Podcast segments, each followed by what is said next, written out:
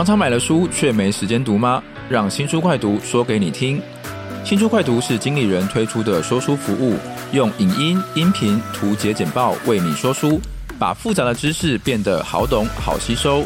每天只要十分钟，轻松听懂相关好书，学会应用新知识。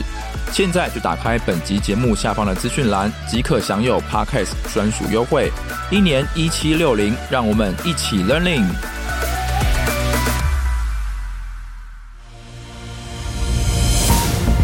News Update 接轨国际，快速掌握管理趋势。听众朋友，大家好，我是经理人月刊的采访编辑简玉璇，我是经理人月刊文稿主编邵贝萱，我是贝萱，欢迎收听经理人 Podcast 的接轨国际。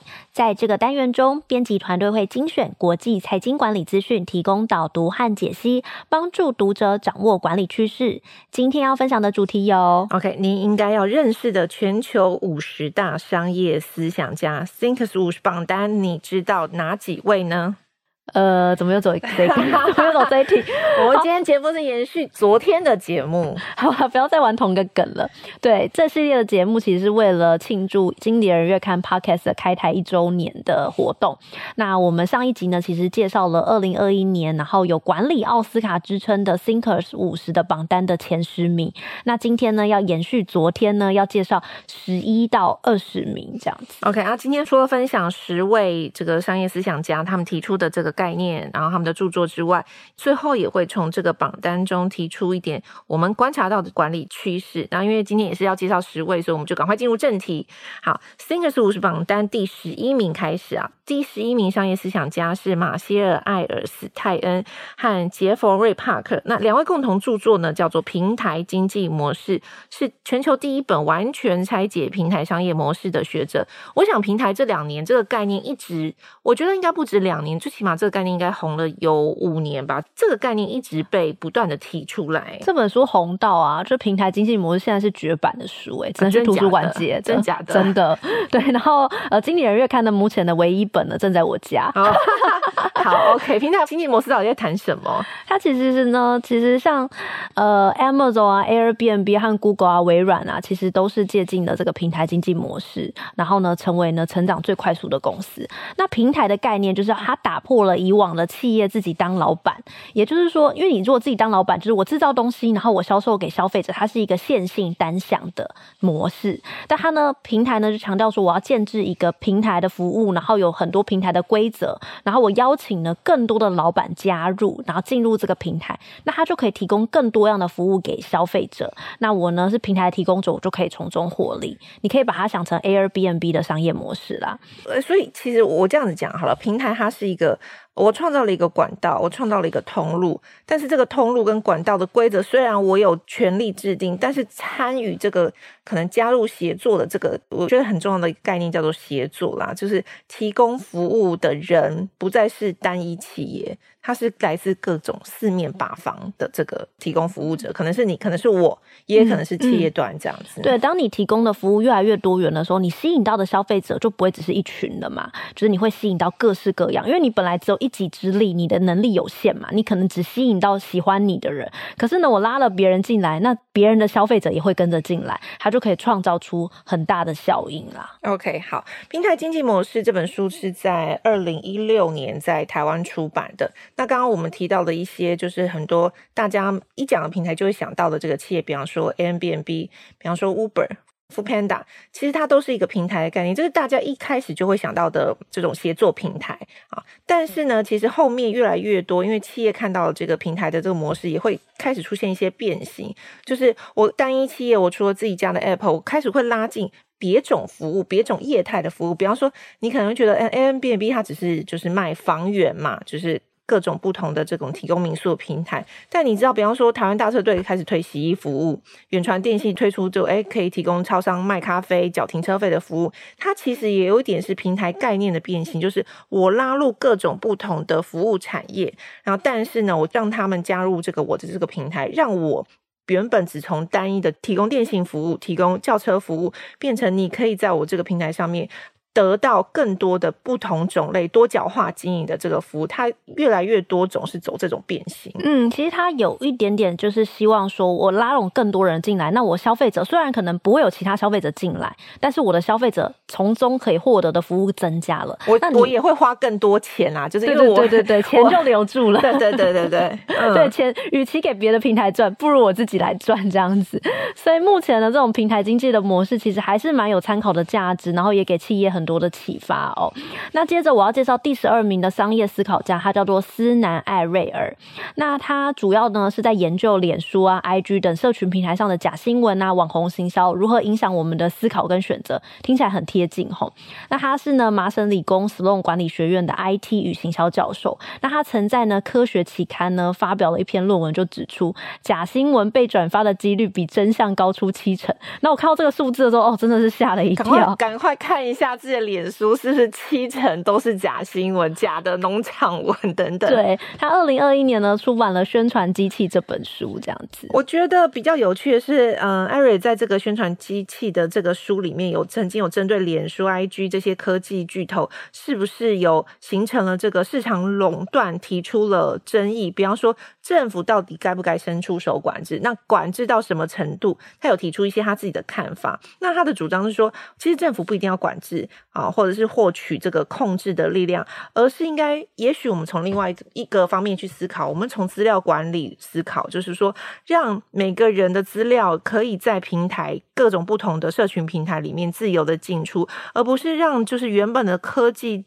巨头霸占这些资料。那比方说，呃，新的平台可以付费给消费者，就是呃，你的个资是有价的，然后在这些资，就是你的个资是。经过你的允许是可以自由的流通的，所以这也是近年这个个资保护法议题非常夯的原因，也跟这个个资保护法的这个议题有扣合。所以如果有兴趣的听众朋友，可以参考《宣传机器》这本书。嗯，接下来第十三名的商业思想家叫做瑞秋·波斯曼，那他是信任议题的专家，他著有《信任革命》这本书。那他在 Tate 上有相关的演讲。那最新一集的讲题叫做“我们开始信任陌生人”，他就在讨论说科技怎么样改变人际的关。关系让我们失去或建立信任。其实我后来去回想，我们使用 Airbnb 这些服务，其实蛮危险的，因为莫名其妙就住进一个陌生人的家，你怎么敢进去啊？万一他把那个门大门反锁在里面，对你做什么都不知道。嗯，但是我我我也觉得蛮。奇妙的就是你会开始信任陌生人的这个评分机，就是比方说你为什么参考一些，就是你觉得这家餐厅好不好吃，是考虑到 Google 上面的这个五星评价，也许它带有某种企图，也许它是广告呢。就刚回应这个有七成都是假假新闻这个议题，就是你会发现你你可能在不知不觉中，你更相信陌生人的评价。然后对于这个科技的这个这个东西，你的警戒心是变少的。嗯，就是他说，其实呢，就是新的科技还有社群的力量会创造出新的另外一种的信任模式。就以前信任模式可能是法规由上而下的去保障你的这笔交易，可是现在是社群力量，就是由下而上去保障你们的信呃保障。以前你只你只信任你只信任你认识的人啦，嗯，就你你所有的推荐可能都来自做到亲朋好友或是你的同事，然后现在陌生人的这个提供的意见，你也觉得。哦，好像不错哦，哦，好像可以试试看哦。嗯，我觉得它里面有个例子很有趣，就是 Airbnb，就是他在 TED 演讲的例子也很有趣，就是 Airbnb 它其实就是利用房客跟房东的公开评分机制来维系这种交易模式。嗯，因为他就说，如果你去住一个饭店，那你呢可能把那个饭店用得很乱，反正呢饭店的呃清洁人员会来打扫。可是你住 Airbnb，因为房东会给你评分，所以呢你就会把那个床铺呢弄得很整齐，然后甚至会帮他刷个马桶，然后再离开，因为这样你就可以获取高分，然后保障。你下一次租屋或是使用这个福利的时候，还可以延续，这样就不会被列为拒绝往来户。我觉得它其实也改变了你的消费行为啊，有一点是这样。嗯嗯嗯，我觉得建议大家可以去看博斯曼在 TED 的演讲，非常的有趣哦。OK，好，接下来我们介绍第十四名的 Thinker，他是蒂法尼波瓦，他在客户关系管理平台 Salesforce 工作，也为新创公司财新五百大企业制定成长策略，著有全球八百 CEO 必备的。应变智商，哇哦，听起来超厉害！就是波娃他其实想要透过这本书来解决一个企业成长停滞的问题。他就分析 Under Armour 啊、Ray b o o 这些三十大就是品牌企业的故事，然后归纳出呢十大企业成长的途径，包含呢产品扩张啊、优化策略啊，还有竞合策略等等。我觉得喜欢研究企业案例的听众可以参考。那接着呢，我想要介绍第十五名的商业思考家，他是麻省理工斯隆管理学院的教授，叫做艾瑞克·布林尤夫森和安德鲁·麦克费。那他们呢翻译成中文的著作有《机器、平台、群众》和《第二次机器时代》。哎，发现科技的问题，其实，在管理思想家里面很常见哦。我我觉得介绍到这边，你会发现，大家对于平台如何运作、群众如何互动，以及呃现在的这个所谓的，也许是演算法，也许是软体的这个呃回应互动的这个机制，现在开始有很多不同的各个方面的这个讨论。所以，像这本《机器、平台、群众》跟第二次机器时代也在讨论同样的话题。嗯，他们就在研究科技啊对经济社会、商业还有劳动力的影响，是一个趋势型的读物这样子的书。好，接下来介绍第十六名的 thinker，就是汤马斯查莫洛。他是万宝华的人才科学家，也是伦敦大学学院以及哥伦比亚商业心理学的教授。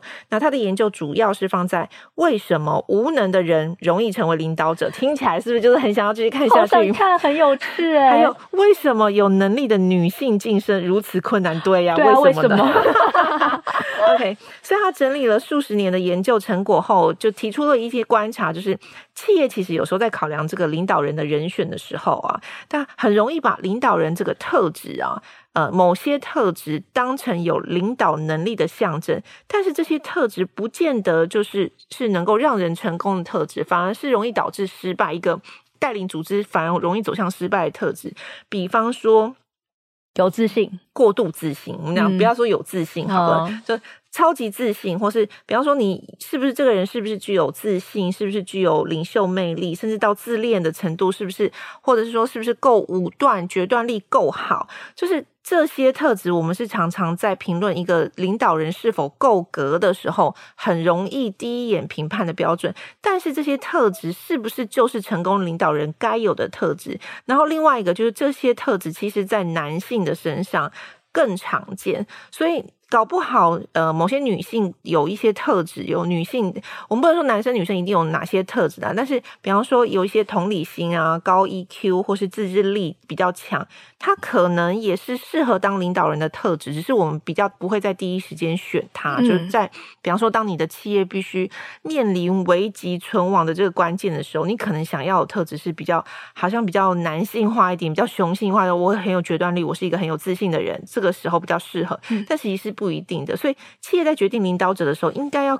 各种就是从方方面面去思考，到底你选到的人，或者是你选到的人是不是真的。就是刚刚讲的，就无能的人容易成为领导你，是不小心容易选到无能的人呢？嗯，查莫洛其实也针对这个问题哦，提供企业一些选出优秀领导者的方法。那他核心的精神其实就是你降低选人的主观标准，因为我们主观上已经觉得比较有自信、自恋、领袖魅力的人适合当领导者，他认为这种主观标准要先放下，所以面试可能就不是一个最好的方法，可能要辅助一些工具或测验。那有兴趣的人可以参考他的著作，他著作名称就是一个问题哦，为什么我们总是选到不适任的男性当领导人，我觉得他的标题都取得，他研究他的标题都取得有点挑衅，但是就会想要让你继续往下。哦，我也好想要知道。嗯，接着呢，第十七名的商业思考家是中国清华大学的经济管理学院教授陈静。哎，我终于有华裔的 thinker 了，对不对？对对对，他是长期呢从事创新管理的研究，就包含创新的策略啊、创新型组织啊、创新的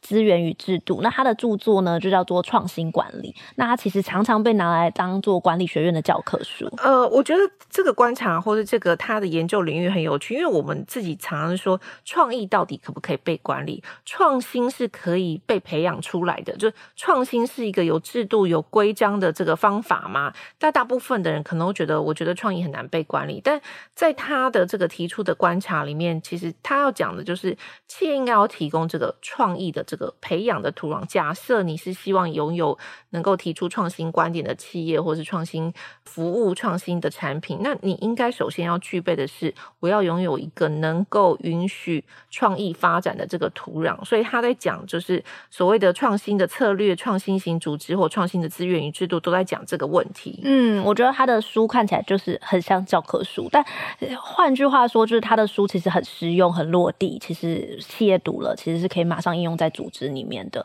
那接着第十八名的管理学家叫做舒伯乔赫瑞，那他被呢《纽约时报》誉为就是一流的品管专家，就是 QC 专家啦。那乔赫瑞呢，他其实擅长用六标准差来协助企业经营哦。什么叫做六标准差？六标准差就是一个统计学上的衡量标准，它代表呢每一百万次之中只有三点四次的错误和误差。这也太太扯了吧！一百万次三点四次，只容许三点四次的错误。对，它就是一个品管的极致的标准。他说，如果你达到这个标准哦，企业的产能就可以大幅的提升，然后获利也可以增加。不过呢，要达到其实真的很难哦，组织上下每个阶层都要动起来，不是只有品管的事，是整个组织的事哦。我们举一个例子好，就大家可能不认识乔赫瑞，但是假设用一个情境假设哦，他是说，假设你的办公室，玉璇问你，假设你的办公室发现，哎，掉了一张卫生纸，或者一根用过的牙签，你会怎么办？呃，走过去，好啦，我比较有良心，我把它捡起来丢到垃圾桶。OK，但他是说，如果呃，如果大部分的人都是看到垃圾捡起来丢掉，那就好了。但实际上，很多企业或者有些企业，它不见得。每个员工看到地上有垃圾，都会当做是自己家一样，把它捡起来丢掉。那这一件小事情，就是他认为，就是这个牙签或这个垃圾，就是这个卫生纸，是象征企业内部更深层的一个问题。就如果员工连把垃圾丢到垃圾桶这么基本的事情都不在乎，那员工怎么会去承担生产、销售或是营运的责任呢？我觉得这有点夸张了，说老实话，对，对，说老实话。但是我我的确觉得这个故事。是值得反思的。怎么说？就是，嗯，你你想想看啊，就是，就比方你走进一家企业，你觉得很脏乱，就代表其实。大部分人是不在乎你企业的形象是什么，给人的印象是什么。那当然说，我们不要用这件小事去放大看整个企业，说这间企业一定是不好的企业。可是，如果这间企业如果连外部的整洁它都蛮重视，那它里面的品管应该也不会差到哪里去。嗯，其实意思就是说，企业领导人或是员工，如果你都是这种敷衍苟且的心态，它其实会反映在企业的所有的方方面面、角角落落都会出现。那他的问题就可能不是只有在品管上面，他可能聘人上面啊。啊，财务管理上也都会有状况哦。那这样的企业其实是不大可能会成功的。我建议大家有兴趣可以去看乔赫瑞的书，包含呃差异为什么别人赚的比你多一百倍？哇，这个好想知道，好想知道。还有我懂了六标准差，还有六标准差设计，这些呢都是研究品质管理怎么影响企业经营，甚至是个人职涯哦。所以个人职涯也要做 QC 管理，听起来很有趣。好，我们接下来介绍第十九位商业思想家是多利克拉克，他是美国杜克大学商学院的教授，也曾经被美联社财新评选为品牌专家，擅长用公共关系维护跟品牌行销事务的研究。那今年出版了一本很夯的书，然后也是攻占了排行榜，叫做《长线思维》。那这本书提到的核心概念就是，人们对于成功常常过分乐观，然后有时候是以为短时间就能达到。举例来说。就是，比方说，企业投资某个技术或某个呃软体好了，他就是希望说，我希望这个两年之内就能够得到回报，但实际上回收期可能会比你想象的还要长。但是在这个之前，就是你经过你的考验都还才经过了第一关，你可能就放弃了。所以更多的是人们对未来可能没有长期规划的想法，只在意眼前的短期机会。可是这个眼前的机会不一定是说最值得做的事情，或是这个眼前的机会其实会让你把资源都放在短期，那你长期的投资你反而没有办法去做，那这长期对你来讲，可能你的竞争力就会损耗或是消耗了嘛。那这个其实就很像是我们常讲的那个矩阵的道理啦，就重要的是跟最急迫、紧急优先跟重要但不急迫的事情，到底要先选哪一个？对，但重要的事情通常要花更长的时间，所以重要的事情其实也是要兼顾哦。OK，那最后呢，来介绍一下。第二十位的商业思想家叫做苏珊·大卫，那他是呢在哈佛医学院教书的心理学家。那他也是很受欢迎的演讲者和企业顾问。他呢著有一本书叫做《情绪灵敏力》，那他主要是在研究情绪对人们的日常生活的影响。那他告诉我们说，其实有时候情绪并非事实，它只是反映你看事情的观点。有时候呢，你自己心里感觉很糟，但是呢，跟你是不是一个很糟的人是两件事情哦。我觉得这个蛮好的，就是嗯、比方说我我们觉得不开心，或者觉得嗯心情不爽，或对这件事对这个人很不爽，但实际上他是不是代表他就是一个糟糕的人，或是糟糕的事情？不见得，只是你的感觉很不好，但实际上是不是真的很不好？如果你也做这样子的连接，可能会。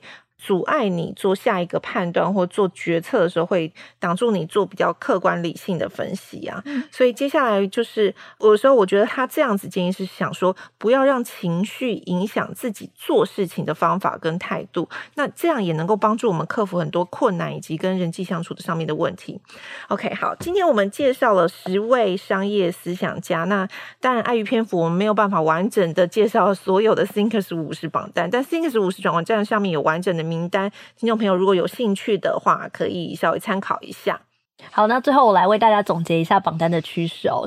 首先呢是入榜的常胜军，第一个呢是。蓝海策略的提出者金伟灿和勒尼莫伯尼，他已经连续了九届呢入围 Thinkers 五十了。那至今呢这个理论呢仍影响管理学界甚巨哦。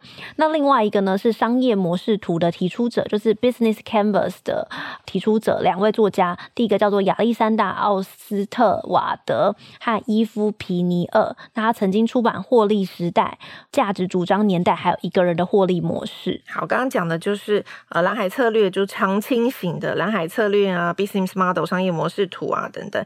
那接下来值得关注的，比方说破坏式创新。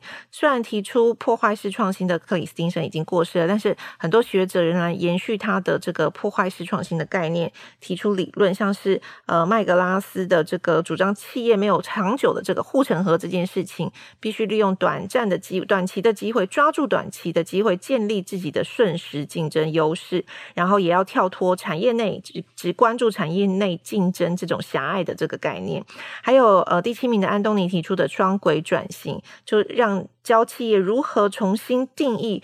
并巩固现有的事业，就重新定义现现有的事业，或者巩固现有的事业。那同时间也可以同时导入创新。接下来还有第八名的思想家，就约翰逊，也把破坏式创新应用在个人成长，强复强调要颠覆自己原有的技能、职务，进入到更有机会的这个企业工作。以上呢都是很近年呢非常热门的管理理论、商业模式图、蓝海策略和破坏式创新。那除此之外呢，我们也观察从二零二一年新入榜的管理学。者中呢，也发现说信任的问题，还有人际关系的互动，是全球学者都很关心的。那像是呢，第十三名的商业思考家博斯曼，他就是信任议题的专家，研究科技如何改变人跟人之间的信任关系。还有排行第二十一名的全球知名的领导专家，也是一个很有名的讲者，叫做艾瑞卡达万，他就在探讨数位沟通工具，像是 Line 啊、Email 上的表情啊、符号啊，怎么去影响沟通的品质。Emoji 也在。他的这个研究范畴之内，对，他还有他还很有趣的是哦，研究三个惊叹号这个东西跟情绪表达的关联性是什么？哦、接收者的影响是什么？这么有趣，那这个也可以被列入 Thinkers 五十就对了。对对对，然后还有那个句点，那个是什么意思？这样子。哦、OK。对，然后还有排行第三十八名呢，是哈佛商学的教授，叫做采戴尔尼利。他出版的书则是在研究呢，远距办公怎么去维系团队感和工作效率。你会发现，就是以前我们想象那个 Thinkers 五十都是这些什么大理论啊，像呃，当然还是有这个大理论，就比方蓝海策略或是 Business Model，但是其实近年来它会比较多开始有。研究这个心理层面、跟信任层面、科技层面如何影响你的行为、工作上面的互动，然后也影响你的工作的方式。那比方说，像今年就是比较夯的，像远距工作革命啊、数位肢体语言的这个读心术，都是非常呼应当代的人在面对新的科技或新的工作模式后疫情时代，当远距办公成为新的需求的时候，你应该要怎么应应？所以非常推荐读者都可以找。来看看。那其实这样子数起来，thinks 五十的榜单内容非常的多元，包含组织创新啦、企业营运、永续经营、工作模式的研究、科技趋势的影响。所以呢，非常欢迎大家在年底准备买书列明年书单的时候，可以把这些大师的书来找看看，相信会有不同的收获。好，我现在要来考预选。我本来想说，哦，接轨国际，下回再见。以为就这样结束嘛？这个前五十大师榜单的书，你看了几本？我本来真的很想要绕开来结束这一集的，但至少有十本是看过的啦。不过我觉得我自己还有进步的空间，希望可以再多看一点书，因为明年会有新的榜单出来嘛。我希望我可以看完他们，然后跟大家好好的深入分享。你后面这一段是在讲给总编辑听的吗？对了，还是我们可以邀请，就是明年就是经理人月刊的总编辑齐立文来跟大家介绍。总编辑可能如果要介绍的话，可能五十个都很想讲，然后我们这个就要做到天荒地老了。好，OK，所以昨天跟今天介绍 Thinkers 五十榜单里面的前二十名，希望大家对于管理学界就是近期或是这几年呃有的这个管理趋势或是管理理论有一点点的了解。那最后也为大家总结一下，就是从二零二一年的 Thinkers 五十榜单中观察到的趋势，包含近十年不断入榜的经典，以及后疫情时代人际关系、人跟科技关系都是管理学家留心的重点。所以希望今天这一集跟昨天这集大家都是蛮有收获的，嗯，喜欢这集经理人 Podcast 的话，欢迎到 Apple Podcast 给我们五星好评。如果想要听到完整的名单的话，也在留言处帮我们敲完。然后明年可能二零二三年可能就介绍五十位给大家了，好期待。OK，好，经理人接轨国际，下回再见喽，拜拜。拜拜。